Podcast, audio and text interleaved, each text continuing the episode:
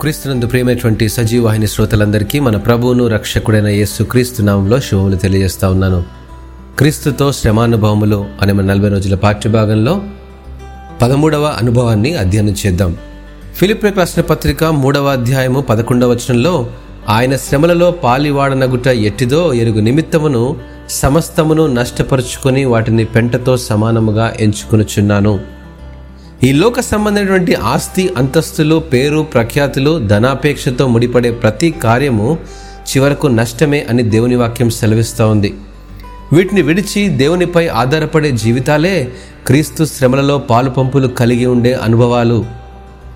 ఇక్కడ ధనాపేక్ష గురించి మాట్లాడుతూ ఉన్నాను నేను.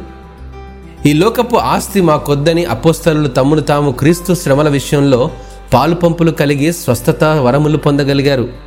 మోషే ఐగుప్తు ధనము కంటే క్రీస్తు విషయమైన నింద గొప్ప భాగ్యమని ఎంచుకున్నాడు. అల్పకాలము పాప భోగం అనుభవించట కంటే దేవుని ప్రజలతో శ్రమ అనుభవించటం మేలని ఆలోచించాడు.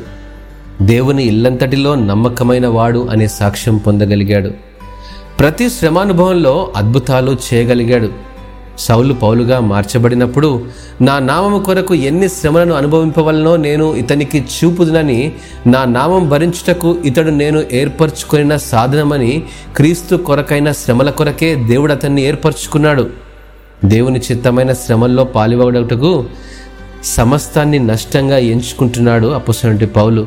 దేవుడు అతని పరిచర్యను అభివృద్ధి చేశాడు. ఆత్మీయత లేకుండా పరిశుద్ధత నింపుదల లేకుండా ధన వ్యాపారములతో సంఘాలను నిర్మించాలి.